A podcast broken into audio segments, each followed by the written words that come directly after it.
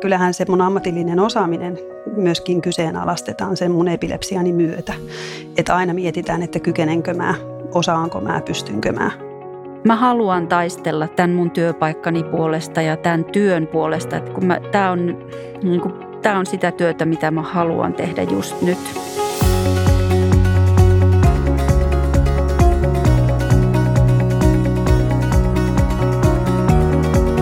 Yleensä kun puhutaan siitä, että miten työ yhdistetään johonkin, niin se on perhe se toinen elementti.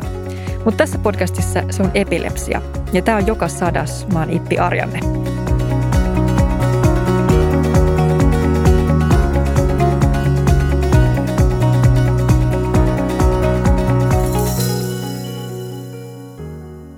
Periaatteessa epilepsia ei estä juuri mitään ammatteja, mutta miten sitten käytännössä? Millaisia kapuloita epilepsia laittaa työelämän rattaisiin, miten työkaverit suhtautuu, miten esihenkilö suhtautuu. Tänään mun vieraina on kaksi ihmistä, joiden epilepsiat on vaikuttaneet heidän töihinsä. He on Eija Uusitalo ja Marika Raitanen. Tervetuloa molemmille. Kiitos. Kiitoksia. Eija ja Marika, te olette molemmat töissä lasten parissa. Iältänne 50 molemmilla puolilla. Eija on tehnyt työnsä lastensuojelussa, Marika varhaiskasvatuksen parissa – te olette molemmat valinnut alanne aikanaan niin, että ne on tuntunut hyviltä aika pitkään. Saako semmoisen tiivistyksen, että minkälaisia töitä te olette tehnyt, jos ei aloittaa? Aa, no, mä oon oikeastaan ollut siellä lasten ja nuorten parissa tosi varhaisesta iästä lähtien. Ja sitten mä päädyin perhetyöhön perheiden kanssa työskentelemään jo kanssa tosi kauan sitten. Että lastensuojelu vei mut mukanaan. Aloitin urani, sen, sen alan urani koulukodista ja sitten on ollut lastenkodissa, vastaanottokodissa, kotiin tehtävässä perhetyössä ja nyt sitten viimeiset melkein kymmenen vuotta tuollaisessa ympärivuorokautisessa perhekuntoutuksessa. No joo, siis mä oon 95 valmistunut lastentarhaopettajaksi, eli se mun niin kuin varsinainen päätyö on ollut siellä varhaiskasvatuksen puolella, eli silloinen lastentarhaopettaja, nykyään varhaiskasvatuksen opettaja. Ja tota, Vakan puolella, eli varhaiskasvatuksen puolella, niin olen toiminut esimiestehtävissä, on ollut varajohtajana ja johtajuuttakin tehnyt apulais niin viran sijaisena, voi sanoa ja tota, Eskari-opettajana YMS sillä puolella. Mutta sitten on kaikkia muitakin hommia, joita on jos, jossain kohtaa työni, päätyöni ohella tehnyt. Ja tälläkin hetkellä on mukana tekemässä muun muassa on tapahtumissa erilaisia työtehtäviä. Eli pääsääntöisesti näin, mutta sitten mä eksyn kaikenlaisille poluille, eli on ollut tekemässä mummoille ja papoille tuottamassa kulttuurivitosta ohjelmaa muun muassa. Teitä yhdistää myös epilepsia tämän lasten parissa tehtävän työn lisäksi. Eijalla se on todettu reilu 40 vuotta sitten, 15 vuoden iässä ja Marikalla 29-vuotiaana. Molemmille on siis kokemuksen rintaääntä ehtinyt tässä kertyy. Jos otetaan pikkuinen historiakatsaus, niin kuinka vaiherikkaat teidän epilepsiat on ollut? Et minkälaisia kohtauksia, kuinka usein, onko ollut lääkesäätöä, muuta? Tämä onkin pitkä rimpsu. 2001 sairastunut monenlaisia lääkekokeiluja. Mun epilepsia on ollut helppo löytää lääkäreitä, eli se on ollut helppo niin kuin diagnosoida. Ja mulla ollaan kokeiltu vähän kaikenlaista, eli mulla on tota, tehty semmoinen kallon sisään porattu neljä reikää ja katsottu, mistä kohtaukset tarkalleen lähtee. Ja ajatus on ollut, että jos pystyttäisiin leikkaamaan, että se olisi ollut yksi niistä parantavista konsteista. Mutta mua ei pystytä leikkaamaan, mulla lähtee kummaltakin ohimolohkolta kohtaukset. Ja tota, sitten mulla on ollut semmoinen vaakustimulaattori tuossa rinnassa vähän niin kuin sydämen tahdisti, mutta ei sitten toimi kuitenkaan niin. Eli siitä menee piuha tuommoinen vaakushermo ja antaa sinne sähköimpulssia, mutta tota, sen käyttö ei sitten onnistunut. Se teki mulla semmoisen kystän, eli nestepaiseen tuohon hengitysteitten viereen niin, että se tukki niitä, että jouttiin ottaa sekin pois. Ja tosin sekään ei poistanut kohtauksia. Eli lääke konstit ja leikkausjutut ja stimulaattorihoito on niin kuin kokeiltu, eli mulla ei semmoisia Tällä hetkellä on muuta kuin syväsähköstimulaattori vaihtoehtona, joka voisi poistaa kohtauksia. Ja mä saan kohtauksia yhä edelleenkin paljon, laskennallisesti noin 60-100 kuukaudessa. Ja mulla on tajunnan laskukohtauksia, niistä suurin osa, ja sitten on semmoisia kohtausryvästymiä, joissa mä kouristelen seassa. Eli minkälaisia nämä on käytännössä? Kutakuinkin ne on aina ilmeisesti vähän samankaltaisia, eli tota, jos ne on muutama kohtaus, niin mä lähden vaeltelen ja hiplailen vasemmalla kädellä on, on tota sellainen, että en ymmärrä, että kuka on ja missä on ja mitä tapahtuu. Ja kyselen, että missä on mun oma Jukka, joka on puolisoni. Ja se kestää jonkun aikaa, kunnes läheiset sanoivat, että mä tipahdan kuin keitetty paketti alas. Eli sitten mä tipahdan. Ilmeisesti jossain kohtaa siinä on pieni tajuttomuus ja tota sen jälkeen nukahdan. Ja sitten voi olla, että kun mä siitä herään, niin kestää hetken aikaa ja tulee seuraava kohtaus. Ja joskus on niitä kohtausryvästymiä, jotka lähtee, että mä sanoin, että jos aamusta lähtee tuleen kohtauksia, voi olla, että ne tulee tuohon kolmeen neljään saakka. Eli silloin mä tarvin ihan muiden ihmisten apua ja tukea paljon, että mä en pääse pissallekaan itsekseni, että mulle ei jalat kanna. Eikä oikein mikään paikka pelitä, että, että se on, on välillä sitten vähän sellaista, että tarvin sitten paljon apua. Ja mullahan on käytössä sitten, puolisoni on myöskin omaishoitajani, eli, eli tarvin apua kaiken aikaa, riippuen siitä, onko kohtauksia vai ei. Ja sitten sulla on myöskin myönnetty henkilökohtainen avustaja, mikä on siis harvinaista. Sitä ei saa diagnoosin perusteella, vaan sen toimintakyvyn. Ja sun kohdalla se on sen verran alentunut, että tällainen niin. on käytössä. Joo, eli, eli tota, todellakin mulla on henkilökohtainen avustaja. Ja se on sekä työssä, että se voisi olla myöskin, niin kuin, jos olisi tarpeen, niin olisi myöskin vapaa-ajalle. Eli mä tarvitsen 247 apua. Eli kun mun kohtauksista ei tiedä, että koska niitä tulee ja minkä verran niitä tulee ja missä niitä tulee. Ja itse mä en niitä tunnista millään lailla. Mä en pysty ennakoimaan, että mulle tulee kohtaus. Mä en niitä tunnista. Eli en pysty hälyttämään apua niin sen takia joku ihminen vahtii mua kaiken aikaa. Eli toisin sanottuna se on siinä mielessä mulle mukava, että se ei aina ole kiinni mun läheiset mussa, eli läheisten ei tarvitse miettiä omia töitä ja menoja sen mukaan, vaan että mulla on se henkilökohtainen avustaja, joka esimerkiksi mahdollistaa mun työssäkäyntiä. Mä aina sanon, että jos mä asuisin yksikseni, niin sittenhän mä asuisin jossain palvelutalossa, että, että se varmaan sitten toimisi niin. No entäpä sitten ei? Mun epilepsia on sillä tuohon Marikan tarinaan verrattuna kovasti hyvä tapaisempi ja kiltimpi versio, jos nyt näin voi ilmaista, että, että mä oon tosiaan saanut diagnoosin 15-vuotiaana ja, ja on ollut sellaisia suvantovaiheita tässä kahteen otteeseen lääkitys on purettu ja nyt viimeisen kerran sitten lääkitys aloitettu vuonna 2007 ja jonkunmoisen hakemisen jälkeen ja erilaisten lääkekokeilujen jälkeen löytyi onneksi lääkitys. Eli on ollut kohtaukset on vuodesta 2008. Ja mun kohtaukset on ollut, ollut sellaisia poissaolokohtauksia, tajunnan hämärtymiskohtauksia. Ja silloin ihan nuorena lapsena saanut niitä tajuttomuuskouristuskohtauksia. Mutta tosiaan nyt viimeiset vuodet ihan, ihan kohtaukset on. Eli sulle tämmöinen kävely kauniissa pakkaspäivässä ei ole mikään surmanloukku niin kuin Marikalle voi olla. No ei onneksi tällä hetkellä, joo.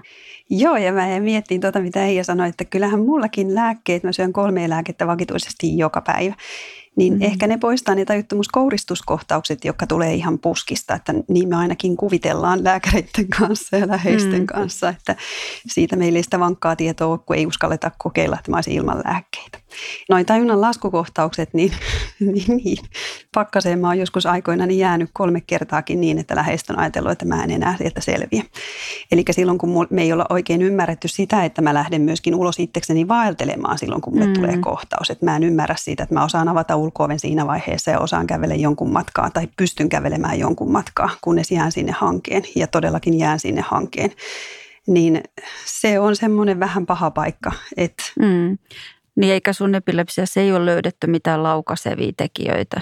Mä en tiedä, osaanko ihan tästä niin kuin luetella. Niitä on, no esimerkiksi joo, meille se ei ole enää kummallista, että meillä ei ole illalla televisiossa ollenkaan ääniä päällä. Tai mm. esimerkiksi jotkut hajut, voimakkaat hajut, niin ne laukaisee saman tien. Niitä löytyy paljon.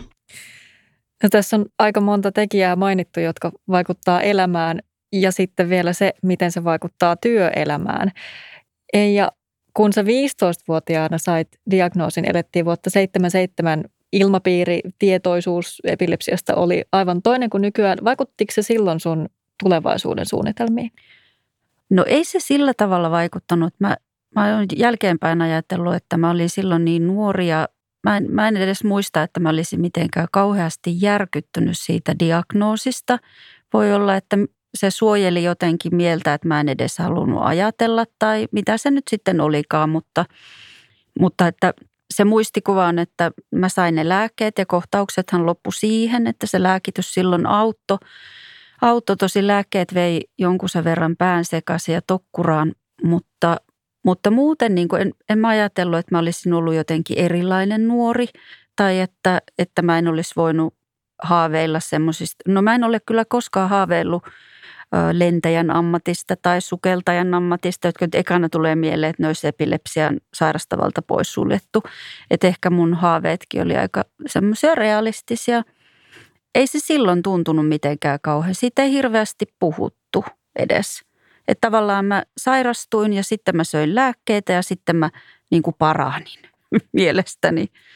No Marika oli taas sitten ehtinyt jo työelämään, kun se epilepsia liittyy seuraan ja jonkinlaiset ammatilliset suuntaviivat oli vedetty. Mitä epilepsian puhkeaminen teki Marika sun elämälle? Joo, nyt kun sä kysyt noin, niin kyllähän mä voin sanoa, että mä olin kovin kunnianhimoinen ja olin ajatellut, että miten mä vaikka etenen tai opiskelen lisää tai että mä olin aina tykännyt mun työstäni ja, ja siitä varhaiskasvatuksen kentästä. Että kyllä mulla suunnitelmia oli paljon ja silloin kun mä sairastuin, niin mä en ehkä myöskään itse hoksannut sitä, että mistä kaikesta on kysymys. Et ehkä se, että kun mä en tunnista mun kohtauksia, niin, niin mä en niin kuin vieläkään itse ymmärrä, että niissä on, ehkä mä en sitä pelkoa kohtaa sillä tavalla, että mä pelkäisin kohtauksia päivittäin. Se pel- mun kohtauksia kun tulee niin paljon, niin mä en voi pelätä joka päivä. Niin en mä sitä silloinkaan ajatellut niin, enkä niin kuin, ehkä mä en ihan alkuunsa tajunnut sitäkään, että kyllähän semmoisia vaaranpaikkojakin oikeasti niin varmasti oli. Että mä sain, sain kohtauksia töissäkin. Sain niitä varmaan aika paljonkin. Mä en itse asiassa suoraan sanottuna edes tiedä, että minkä verran, koska ei, ei silloin alkuunsa niin niistä ollut paljon puhetta. Et ihan alkuunsa mulla oli hyvät työkaverit sen ihan ensimmäisen vuoden, että se meni hyvin sillä lailla, että että mä en jäänyt koskaan mihinkään yksin lasten kanssa ja mietittiin. Mutta sitten mulla työkavereita vaihtui siinä ja työyhteisöjä vaihtui. Sitten jossain kohtaa kävi niin, että mun työyhteisö pelkäsi mua niin paljon, että he koki, että se on hyvin ahdistavaa ja, ja niin kuin jopa masentavaa niin kuin työskennellä mun kanssa. Ja mä en sitä oikein itse silloin hoksannut, että mikä tässä on, niin kuin, miksi Kunnes mä näin jälkeenpäin olen ymmärtänyt, että onhan se aika pelottavaa tehdä ihmisen kanssa töitä, joka, josta sä et tiedä, että onko se tajuissa hetken päästä, että onko siitä siihen vastuunkantajaksi. Ymmärtääkö se ylipäänsä yhtään mitään, mitä se täällä tekee. Että silloin mä en niin kuin ymmärtänyt sitä, että he teki semmoisen kirjelmän, että nyt on tehtävä niin kuin jotakin, että ei toi voi olla täällä töissä. Että mä jotenkin en ymmärtänyt, mutta tänä päivänä ymmärrän hyvin. Ja on ihan kiitollinenkin siitä, että se kirjelmä tehtiin ja lähdettiin miettimään, että kuis mun kanssa on, voinko mä tehdä varhaiskasvatuksen opettajana töitä. Ja tota, niinhän siinä sitten todettiin työnantajankin puolelta, että ei tämä ole, se ei ole järkevää ja mä lähdin uudelleen kouluttautumaan.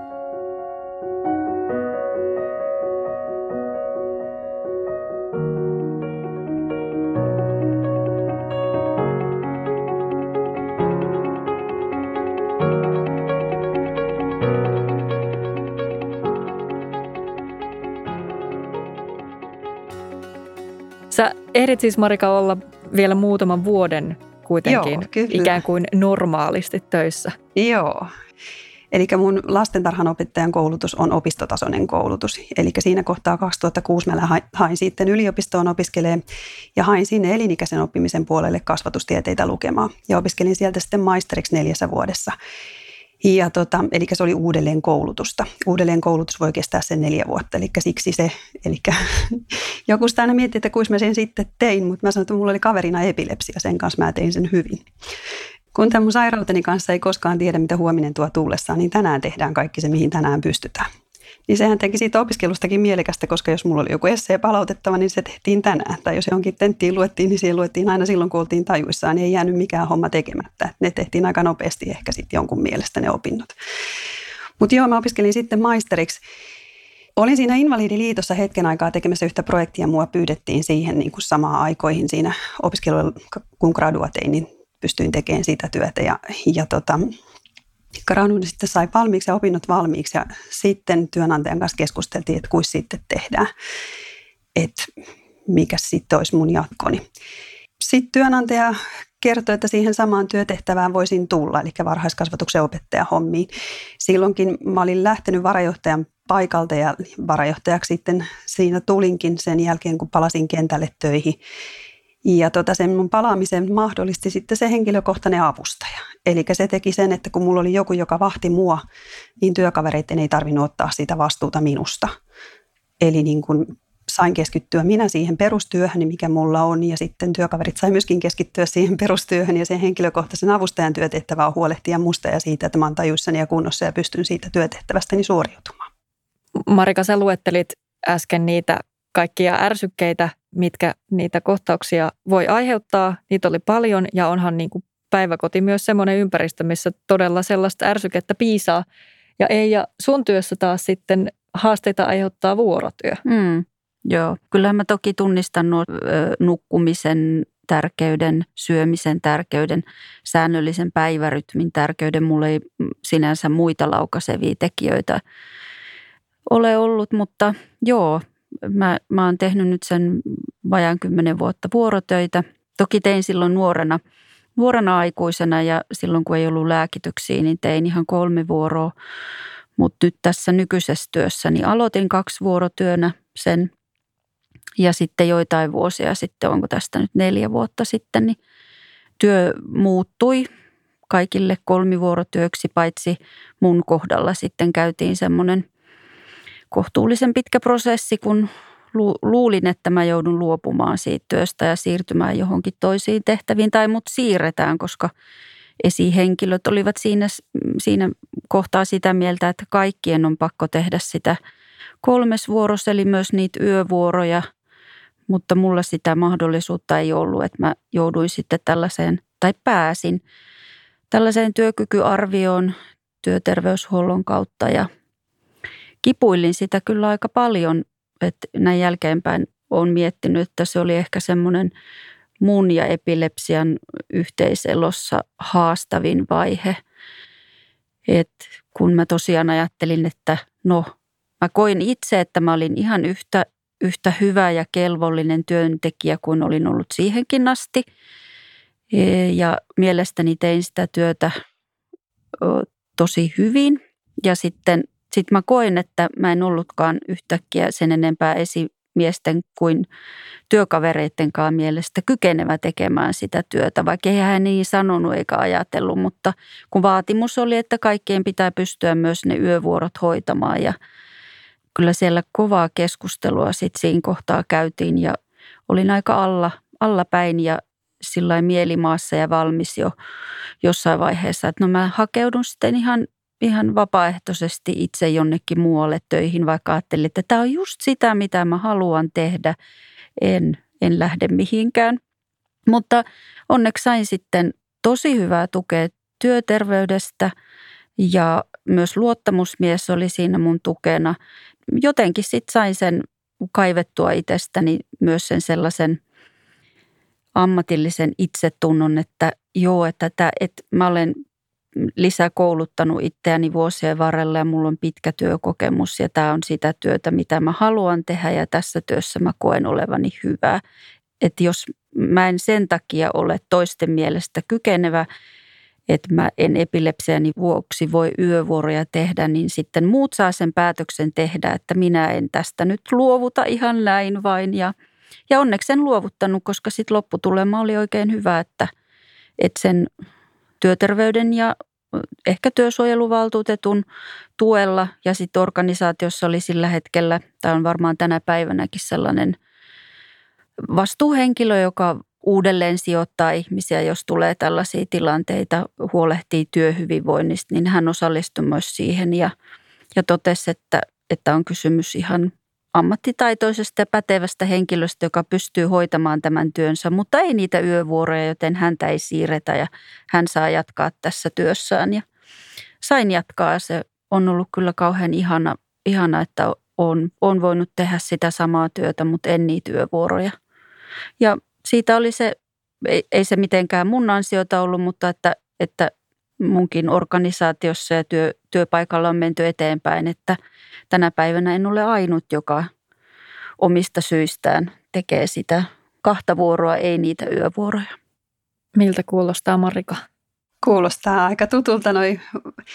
Mä ajattelin, että meillä on varmaan ollut toimintakulttuurissa kautta linjan niin kuin erilaisissa työtehtävissä niin se, että kaikki tekee mm, niin kuin kaikkia asioita. Että on ollut vaikea nähdä tavallaan sitä, että ihmisellä voi olla osaamista, taitoa, työkokemusta, joita kannattaa hyödyntää, vaikka sillä olisikin sitten jonkun asian suhteen se, mitä se ei pystyisi tekemään. Mm. Itsellänikin niin, kuin, niin kyllä mulla sitten jossain kohtaa ymmärsin itse sen, että se varhaiskasvatuksen opettajan työ, että mä teen viisi päivää viikossa täyttä työaikaa, niin siihen mun niin kuin yksinkertaisesti kroppa ei kestä. Eli lähdin sitten osatyö kyvyttömyyseläkkeelle, eli teen tällä hetkellä 60 prossaa.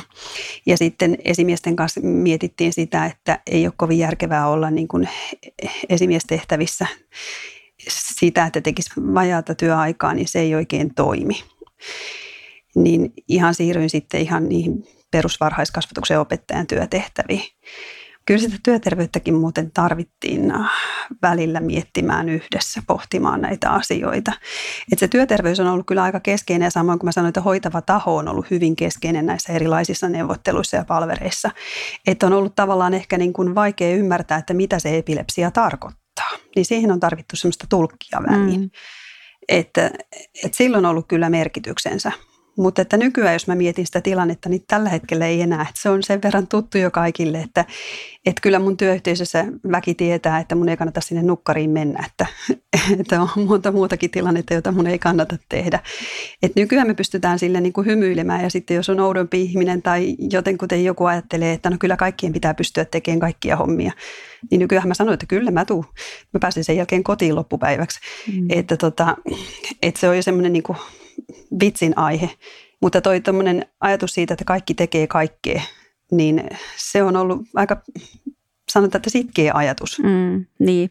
Mä ajattelen, että miten ihana joustavaa siellä sun työyhteisössä onkaan, onkaan niin kuin ollut ja on, että siedetään tuollaista.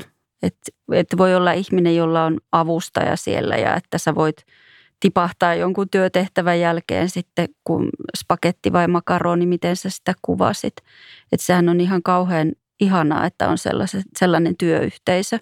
Ja niin jos mä ajattelen sitä mun tilannetta silloin, niin, niin kyllähän se oli tosi niin kuin toisaalta ö, mielenkiintoista, toisaalta aika surullista huomata, että miten just tämä, että kaikki tekee kaikkea ajatus, kun kukaan muukaan ei halunnut. Mehän oltiin koko työyhteisö siinä tilanteessa, että, että kukaan ei halunnut niitä yövuoroja tehdä, kun kaikki muutkin olivat tulleet tekemään kaksi vuorotyötä ja oli perheellisiä ja oli, oli elämäntilanteet oli erilaisia ja si, siinä kohtaa iski semmoinen kateus, mikä oli mun mielestä jo tosi huvittavaa, että miten ne on mulle kateellisia, että mulla on epilepsia, että että mä annan tämän kenelle tahansa teistä koska tahansa, jossa jotenkin auttaa, mutta että jälkeenpäin senkin on ymmärtänyt, että no joo, kun muilla ei ollut sitä syytä, mutta mun epilepsia on ollut niin paljon näkymättömämpi ja huomaamattomampi, että toki mäkin olen töissä saanut kohtauksia, mutta ei kukaan niitä ole huomannut.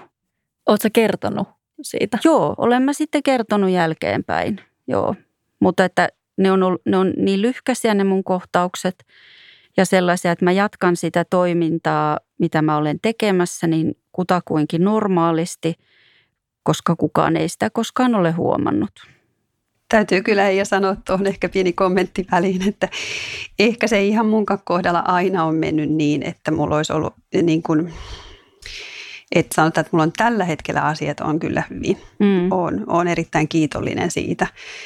Mutta kyllä sille matkan varrelle mahtuu kaikenlaisia tarinoita, eli tunnistan tuon kateuden vallan mm. mainiosti. Eli se, että mä kuljen esimerkiksi taksilla töistä kotiin, eli mulla on kuljetuspalvelut käytössä, mieheni kyllä vie mut töihin kun haluan, niin niin esimerkiksi se taksi on ollut yksi kateuden aihe. Ja se aina silloin tällöin pul- pulpahtaa niin kuin pintaan, että joku, joka ei tiedä, mistä on kysymys, niin se taksi on yhä edelleenkin kateuden aihe. Että ajatellaan, että no onhan se nyt helppoa, kun yksi kulkee taksilla pois. Ja, että se on jännä.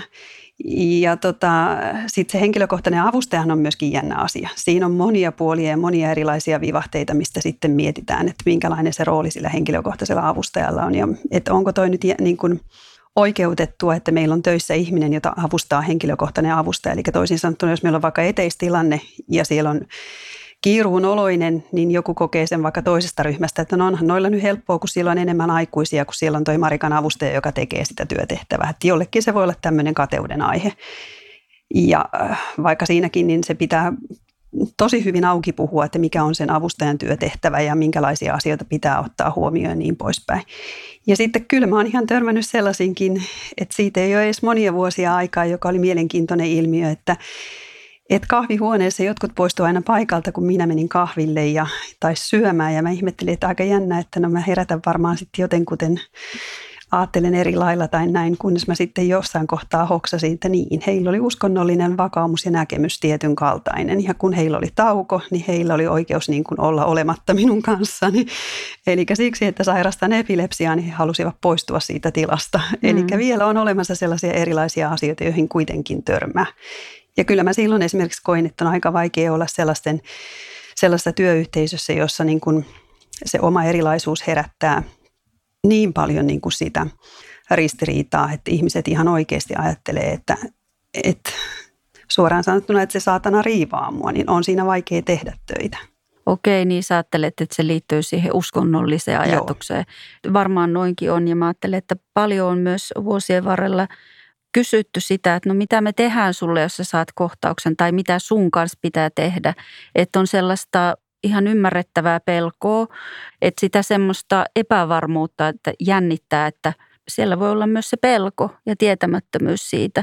Hmm. Ja ne, kyllä ne ennakkoluulot edelleen vielä jotenkin elää valitettavasti. Hmm. Hyvin sä sen ei sanot. Kyllä mä ajattelen näin, että se on se tietämättömyys siitä, että mistä on kysymys. Se henkilökohtainen avustaja tällä hetkellä tekee sen, että hei, ne ei tarvitse pelätä. Mm, Mutta mm. musta se on ihanaa, kun mulle sanotaan suoraan, että jos ei mulla ole avustajaa, niin ei siitä tule muiden työnteosta yhtään mitään, kun niitä pelottaa. Ja ne miettii, niin. että kuinka nyt sitten tehdään. Eli me ollaan sovittu, että mä en ole sitten töissä, jos ei mulla ole avustajaa. Mutta ehkä mun kohdalla tuossa mä joskus miettinyt, että on varmaan se ero, että kun mä saan loppujen lopuksi niin paljon kohtauksia, että jos mä mietin vaikka ystäviä ja jos mä mietin vaikka niitä tapahtuma, tapahtumia, missä mä oon töissä, niin ei mulla välttämättä niissä ole sit avustajan mukana. Eli ihmiset kun tuntee mut ja on nähnyt mun kohtauksia, niin tietää, että ei tässä nyt loppujen lopuksi ole sen ihmeellisimmistä asioista kysymystä. Jos mä makaan siellä maassa, niin kaikki tietää, että okei, Marikalla on kohtaus. Mm. Ja ne huikkasee jollekin, joka tietää, miten mun kanssa toimitaan. Et se ei ole niinku semmoinen niin pelottava, se on ehkä muuttunut vähän niin kuin arjeksi jo. Mm. Et, mm.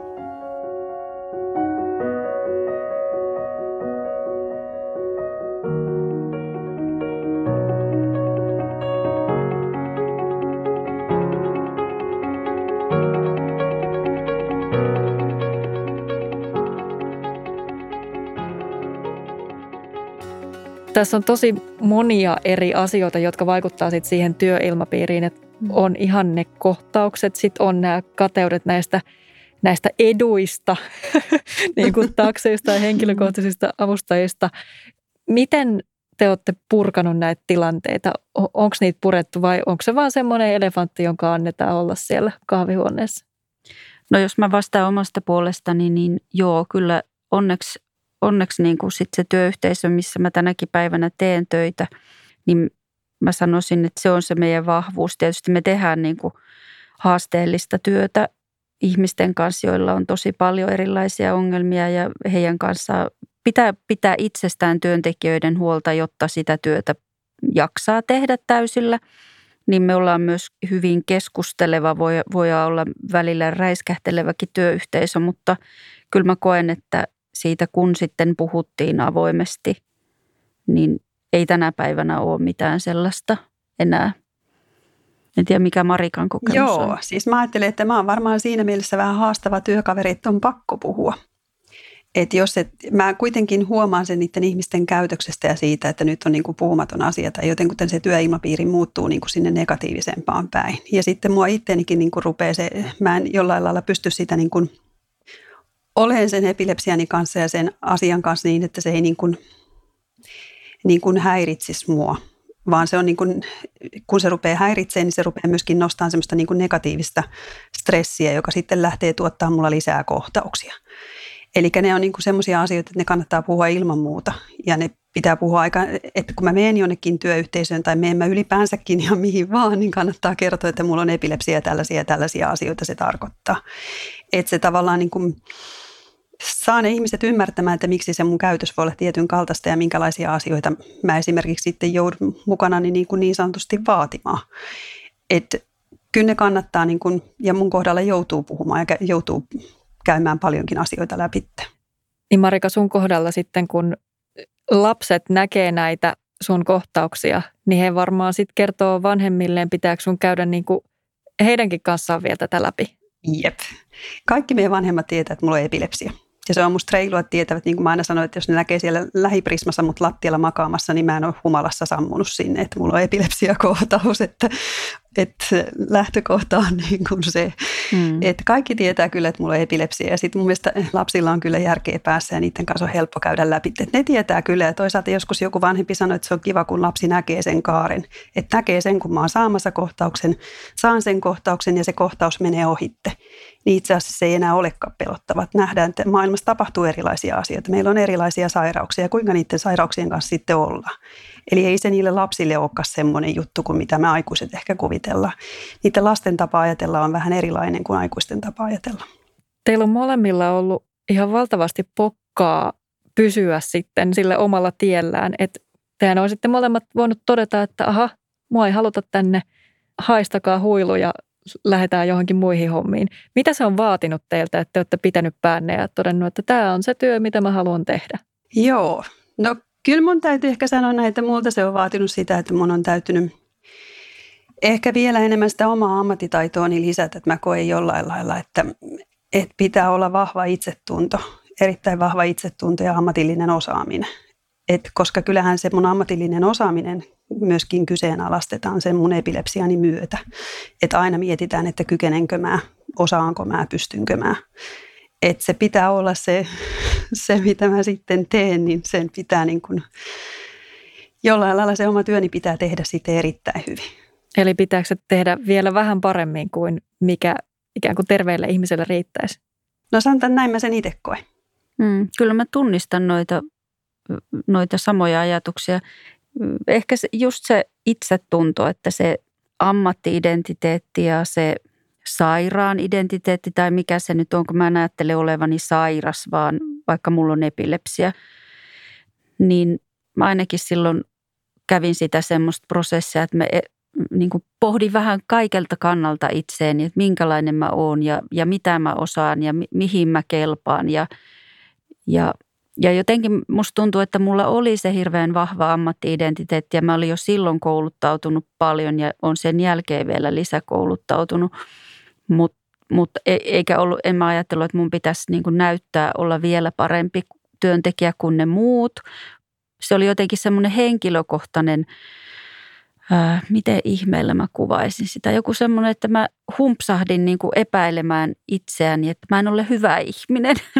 Et jotenkin, että se vaati sen, että piti käydä semmoinen keskustelu itsensä kanssa, että no mä olen, mä olen ihan kelvollinen ja, ja parempikin kuin kelvollinen. Ja että, mu, että mä, mä haluan taistella tämän, tämän mun työpaikkani puolesta ja tämän työn puolesta, että kun mä, tämä, on, niin kuin, tämä on sitä työtä, mitä mä haluan tehdä just nyt.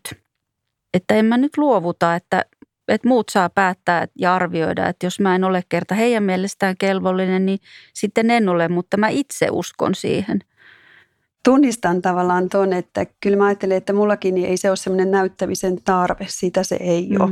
Mutta se on tavallaan se, mä koen, että pitää olla semmoinen tietynlainen vahvuus, kun joku kyseenalaistaa, miten mä sen sanoisin. Niin, no jos mä vaikka mietin sen sieltä Prisman lattialta noustessani, että mä näen sen ihmisten ilmeistä ja kasvoista ja eleistä sitten, kun tuun tajuihin, että, se sellainen, että ei jää siihen tilanteeseen miettimään, että noi kaikki miettii niin kuin jotakin, vaan mä tiedän, että mistä on kysymys. Joo, tästä nyt on kysymys. Ja, että se, se vaatii tietynlaista varmaan niin kuin oman itsensä tuntemista ja vahvuutta. Mm.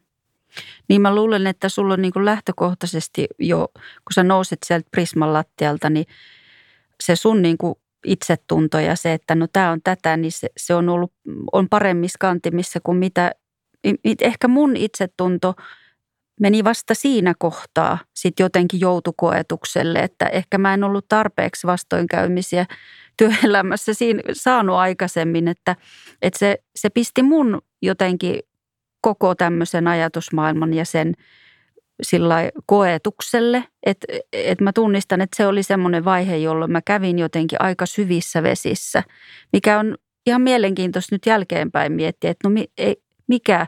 Että mä tiesin silloinkin, että mä saan varmasti töitä jostain muualtakin ja okei, että jos mut siirretään, niin hän mut varmaan sisäisellä siirrolla olisi siirretty johonkin toiseen työtehtävään kutakuinkin mun ammattitaitoa ja osaamista vastaavaan päivätyöhön.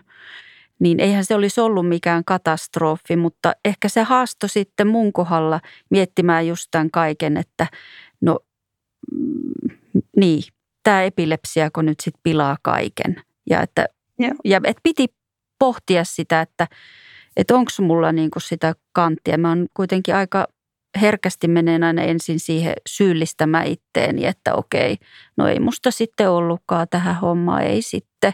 Mutta niinku kaivaa jostain sen, sen semmoisen vahvuuden tai niin kuin sanoit, että pitää olla vahva tai selviytyy. Niin, ehkä tuohon mulla on se ero, että, että tota, me joudun kasvokkain sen sairauden kanssa siinä mielessä, että, että se hallitsee niin paljon kuitenkin asioita mm. kaikessa suhteessa, että se ei ollut pelkkä työ, vaan moni moni muu asia. Että joutui miettimään, että, että jäänkö mä tähän maahan makaamaan vai pystynkö mä nousemaan tästä. Mm. Ja tosiasiahan se on, että yksin mä en sieltä ole koskaan noussut. Eli silloinkin kun mä saan kohtauksen, niin kyllähän mä tarvin apuja siihen nousemiseen, että yhä edelleenkään mulla ei silloinkaan jalat kanna, mutta että niin kuin tollain monessakin mielessä, niin kyllähän mä saan olla kiitollinen mun läheiselleni ja varsinkin puolisolleni siitä, että on niin kuin nähnyt sen matkan jatkuvan eteenpäin. Että vaikka niin kuin moni asia on muuttunut ja vaikka niin kuin siinäkin kohtaa niin kuin työmaailmassa, niin olisi voinut ajatella, että musta ei enää niin kuin ole. Mm. Niin se, että joku on näyttänyt sen valon siellä tunnelin päässä ja saan uskoon, että tämä ei ole niitä asioita, mihin niin kuin kannattaa jäädä. Että et mentiin eteenpäin, niin se on antanut, se on niin kuin semmoinen mä ajattelin, että on ollut tosi suuri voimavara ja rikkaus ja sillä ollaan menty eteenpäin. Että se on luonut sitä vahvuutta. Mm. Tässä on kyllä valtavan isoja identiteettikysymyksiä, mm. minkä äärellä ollaan. Enja Uusitalo ja Marika Raitanen, kiitos ihan hirveästi, että kävitte. Kiitoksia. Kiitos. Kuuntelit Epilepsialiiton podcastin Joka sadas.